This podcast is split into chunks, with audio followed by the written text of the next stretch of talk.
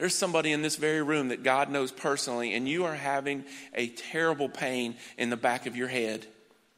And, and you're here today, and He knows that you're here. We're going to pray over you before we leave here this morning.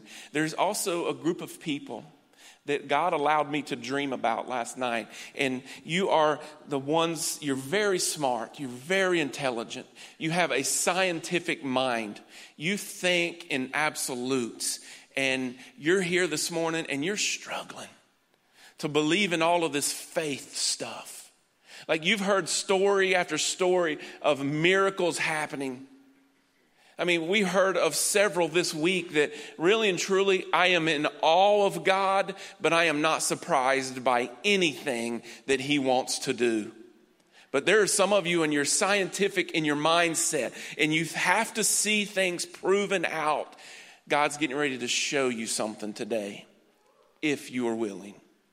There's also um, a couple of people in this room this morning, and you have heard news this week that is devastating news that you do not know the answer to.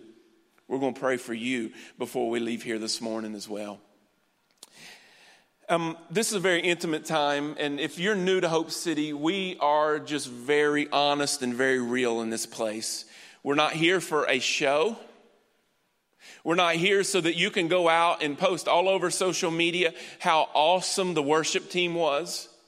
We're not here to have pats on the back to say, man, that was one good sermon. We're doing away with sermons here because in the day and age and the shape that we're in, you don't need another sermon. What we are longing to do here is to set the table so that you can come eat from God's presence. That's it. And if you leave this place knowing that you have been in the presence of someone that you may not even know yet, but you've been in the presence of someone more powerful than you, then we feel like we have been obedient to what God wants us to do. And so the table is set here this morning for every single one of you. And so this is a very intimate time. So I'm just going to ask every one of us in here to close our eyes. We do that in church a lot, but I'm not kidding. I don't want any looking around. Because here's what's getting ready to happen. We're going to call some things as they are. There are some of you in this room today, every head bowed, every eye closed, and you are sick and tired of faking it. You're sick of faking it. I just want you to raise your hand because in God's presence, it's okay to be honest. I just want you to raise your hand. You're faking it and you're tired of it. Listen, I'm the only one looking. No other pastor in this room is looking except me and you and God. You're, you're tired of faking it. Would you just raise your hand?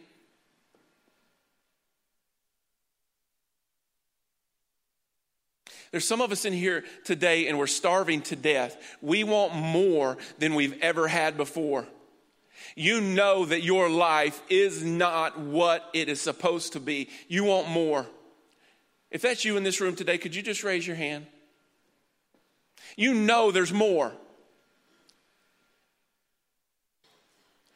You can look up now. That wasn't a time of prayer. We're going to be in the New Testament today, and so if you would, just go ahead and turn in your Bibles. I'm going to be in Matthew um, chapter uh, 12. And I'm also going to be in Luke chapter 18. So if you want to just put a little mark there so you can hold your place there. Listen, there's going to be an opportunity today for you to leave this place with more than you've ever imagined. But you understand something. Those who are in business, those who are in uh, leadership, you have to understand a very valuable principle. And this doesn't just, um, it doesn't just resonate in the church world, but it, it, it's across the board in business if, if you're high up the ladder and you are the one who tells this person to do that and you give this person the power to make these decisions, you in business will understand this concept that the less you do, the more gets done. It took me a long time to figure that out, and I'm still struggling with it. Like, that's one of the things that Jesus is working on me with. The less that I do, because I grew up in a society and a culture and a home where we're a lot of hard workers. DNA works really well for me in that area of my life. I like to work hard. I love to sweat. I love to get dirty. I will outwork many people. I like to do and I like to get in there and do the things that everyone else is doing, but I've learned that the less that I do, the more gets done. And so I want to use that principle today with what you just admitted. Many of you in this room just admitted that you want more in your life. You know that there is more in store for you than you're experiencing right now. Because if this is it, and this is all that I'm experiencing, if this is it, then God, this is not exactly what you shared with me. God, this isn't what your word tells me. And so, using the principle of doing less to produce more is this there are some things in your life that may even look like very good and productive things. But there are some things in your life that are holding you back from more. And I don't know what those things are. I've prayed and I trust that my God is right this second starting to reveal those things to you. And so I'm going to quickly go through this and just sit back and watch what God does, if that's okay this morning. And I'm going to start with a story out of, of Luke. So go ahead and turn with me to Luke 18, and it's a very familiar story. And it's a story that's been used in church. It's a story about Jesus. It's been told over and over and over. I've told this story over and over and over, but I've never told the second part of this story. And I have to apologize for my 11 years in ministry for telling just half of the story. I believe in the church, we've been telling you just half of the story. And today, because of the authority that Jesus has given me, I'm going to tell you the rest of the story. And I'm going to allow you to make your decision and your choice. You can do with it what you want. And so here we go in Luke chapter 18, a story of Jesus. And I'm going to start reading in verse 18. I think this is going to show up on the screen. I'm not really sure, but it says, And a ruler asked him, This is the rich young ruler story. Most of us in this room have probably heard it. And a ruler asked him, Good teacher, what must I do to inherit eternal life? It's a phenomenal question. And Jesus said to him, Why do you call me good? No one is good except God alone. Verse 20. You know the commandments do not commit adultery, do not murder, do not steal, do not bear false witness, honor your father and mother. And he said, This is what the rich young ruler said All of these things I have kept from my youth. Verse 22 And when Jesus heard this, he said to him, One thing you still lack. I've told this story hundreds of times. Over my 11 years of ministry, I have told this story hundreds of times, probably in Bible studies, in Sunday school classes, and in sermons. And I've used that phrase over and over. Jesus said to this young man that he knew intimately, He said, There's still one thing that you lack. And I just know the Holy Spirit is saying the same thing to you. Because as we long for more of what God has in store for us, we know that where we currently are, there's more that God has in store for us. There is a next level that God is wanting to take us to. This is not it. You know deep down in your core, there's more in store for you than what you're currently experiencing. But Jesus, today, through his presence, through the Holy Spirit, is saying to you, but there's one thing there's just one thing you still lack. And you know what's beautiful? Is if I asked every one of you right now what that one thing possibly is in your life that is holding you back from more, you know what it is. Isn't that awesome? Can we just celebrate that? That's awesome, right? That's good stuff. Now listen, I know that it may be a, a, crack pipe in your glove box at your, in your car. Listen, it's a good thing that he's exposing that to you right now. That there are some pills that you have hidden in your house and you're the only one who knows where they are. It is a good thing that He is revealing those things to you right now. And listen, why does it always have to be those real dirty things that you say, Scott? Well, how about this?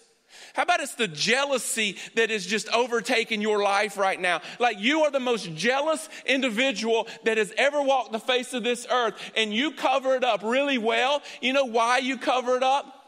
So no one else around you know how your true heart feels.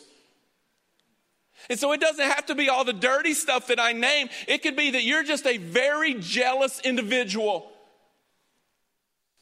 Some of you have just impure eyes, and these are what God has just laid on my heart this very morning as we were in our prayer room praying. Some of you have very impure eyes. You see things that you should not be seen. And guess what? You're the only one other than God who knows it.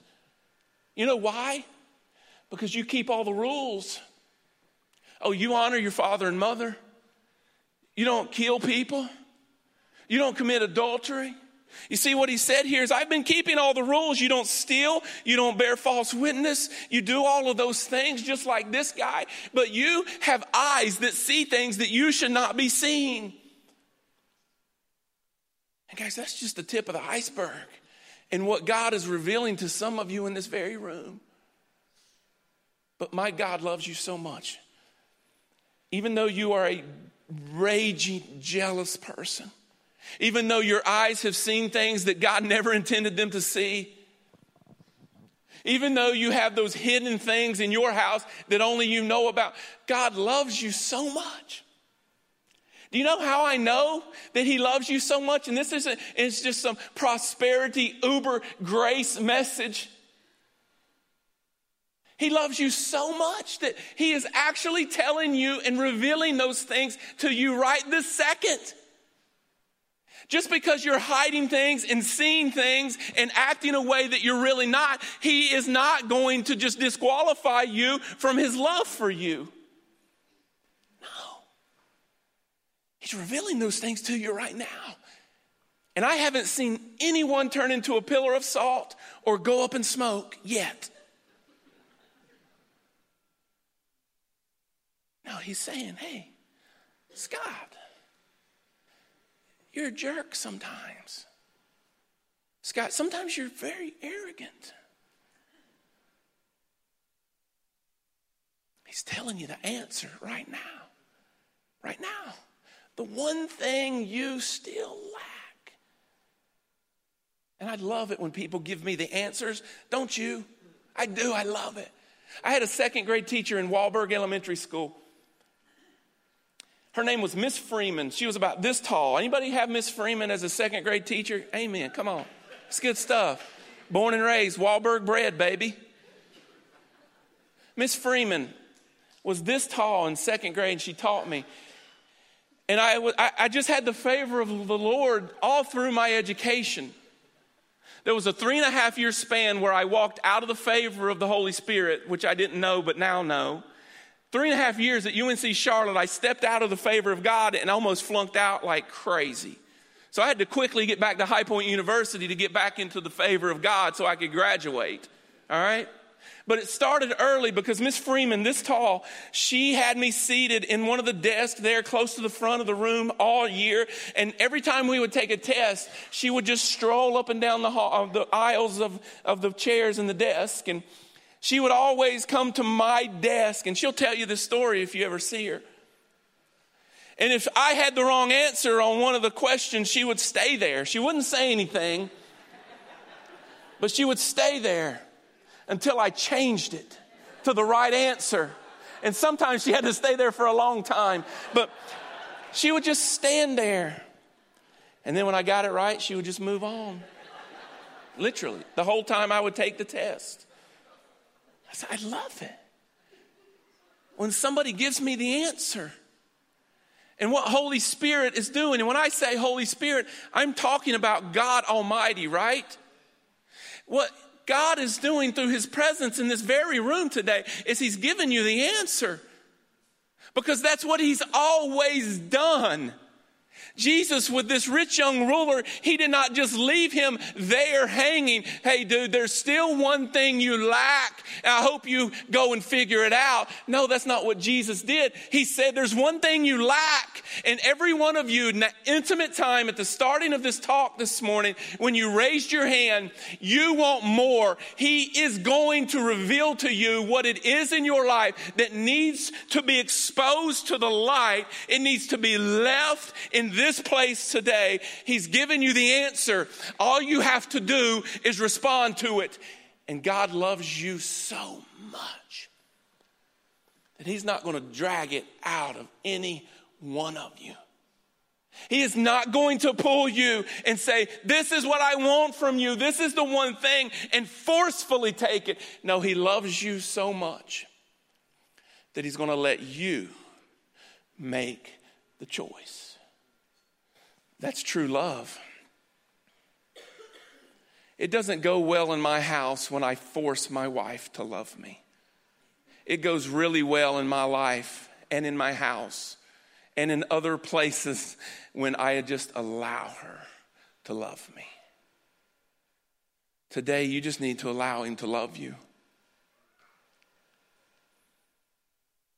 He's revealing it to you.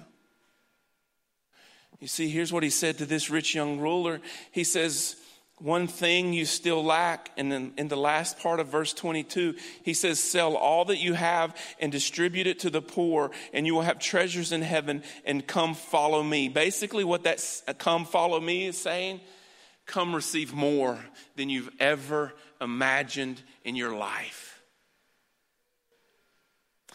And he allows this rich young ruler to make the decision. And he says here that it says in uh, verse 23 But when he heard these things, he became very sad, for he was extremely rich.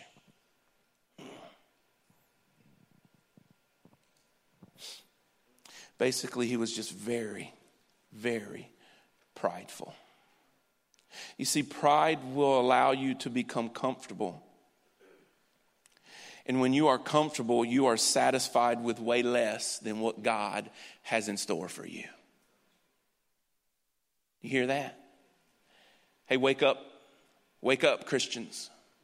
Wake up, Christians. We have been we have become satisfied and content with what we have been giving. And what this is is simply a taste and see of how just good I am.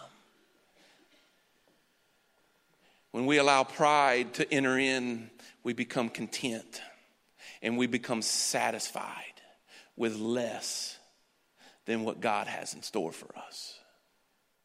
So, what's that one thing? He's revealing it to you right now. And so here's where we have, and I have been very guilty. At this point of a message like this, here's what I would say let's flood the altar and let's give up that one thing. But here's the beautiful thing about our God, the Father who loves us, is there's not only going to be one thing today, but there's going to be another thing tomorrow, which is okay. I'm okay with that. Because our Father does it in such a good and loving way that I am ready to give up more of myself so I can have more of Him. And so don't be angry when today comes and goes, but tomorrow God, the Holy Spirit, reveals something different to you. It's a good thing to give it up. Because our Father when we ask Him for bread, He is not going to give us a stone. So when we give up something from ourselves, He is not going to withhold from us. He is actually going to give us more than what we could have ever asked for. And so here's what I do usually in a message like this I say, let's flood the altar and let us give up the one thing. And church services end on a very high emotional note. We feel good about ourselves. We high five everybody. I go stand in the back. You pat me on the back and say, man, that was one of the best messages I've ever heard. Thank you very much. My wife wrote that. That's usually what I say. But today, through the power and the presence of God, through the Holy Spirit, He's revealed something, a mistake that I've been making. And I have been setting you up for failure. And so, yes, there is one thing that God has shown you this morning. And yes, we are going to relinquish it so that He can fill us with more than we could ever ask. But here's why I've never told you why.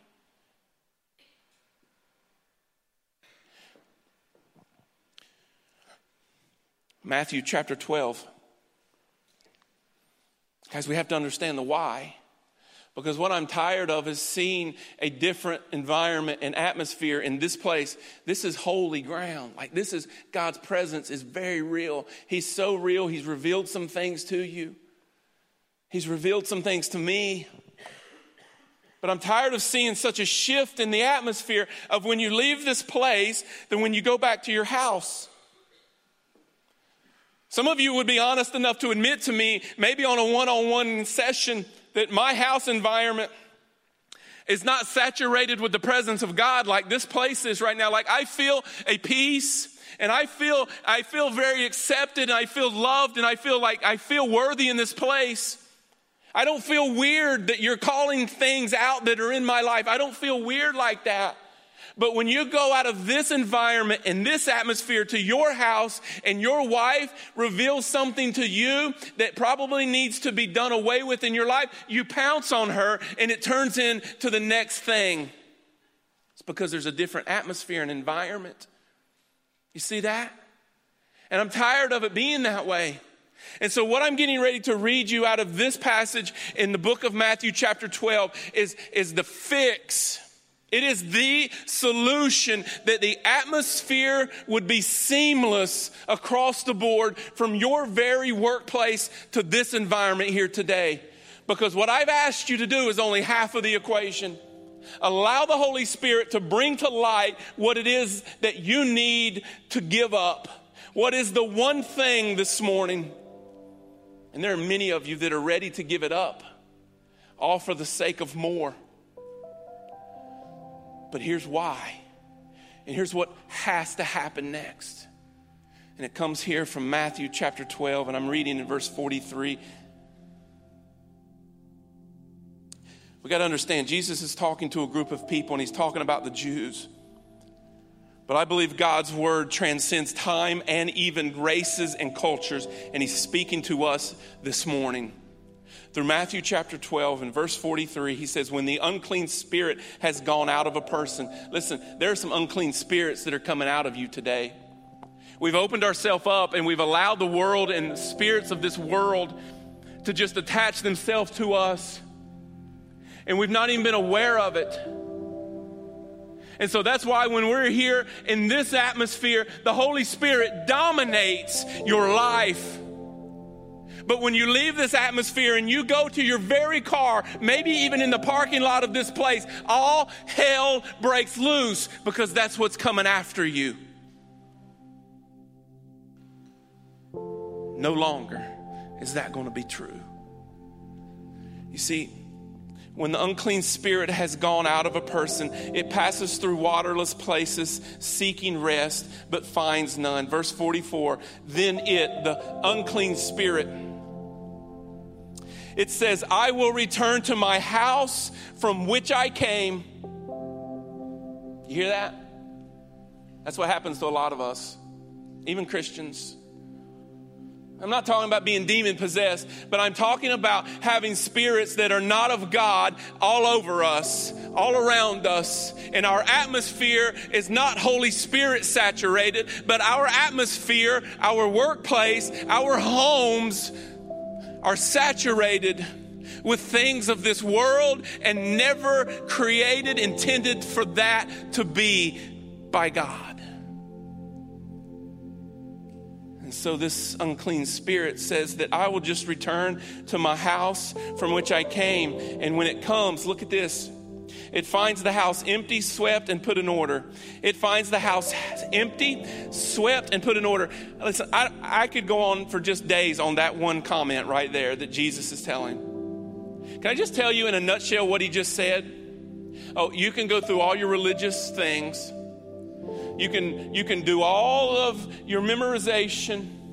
You can go and, and look so good on the outside it, the, he finds the house empty, swept, and put in order. Those are all things that man can do. Everything that Jesus just said, man can do. And so everything looks good on the outside. It looks nice and neat. But it's what you've been doing.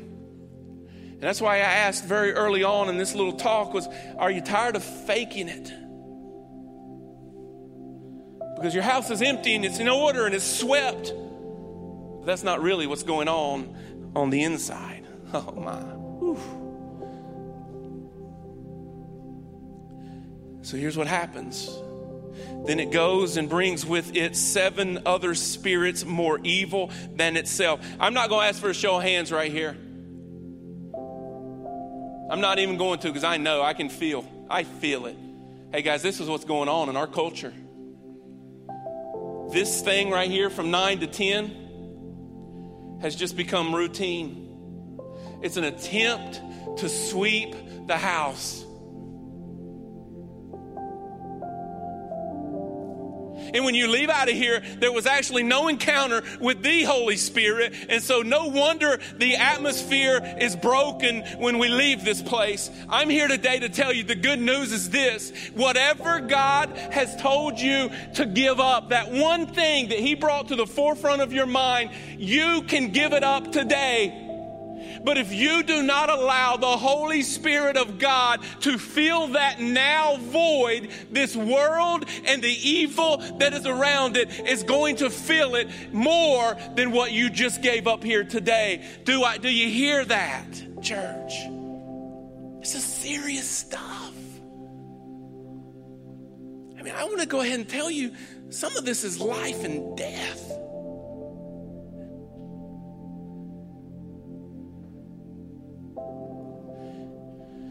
It said it went and got seven other spirits more evil than itself, and they entered and dwelled there. And the last state of the person is worse than the first.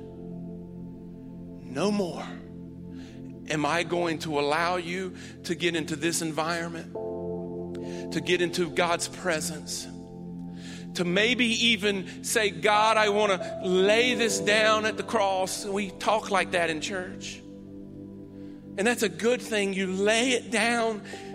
But if I don't take you to the next step, I have set you up for a worse environment than you came here with. So here's what we're going to do across this place this morning it's two things. You know what God has placed in your mind today. Just as he said to the rich young ruler, there's just one thing you lack. And he told you the answer. Today we're going to we're just going to just give it up. You see, here's the thing. You're not going to air your daughter dirty laundry. I'm not going to know. I'm not going I'm not going to know that you have an infatuation for goats, okay?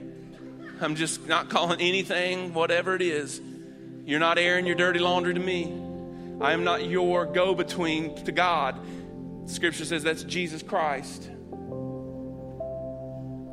You're going to go to Him today and you're going to relinquish.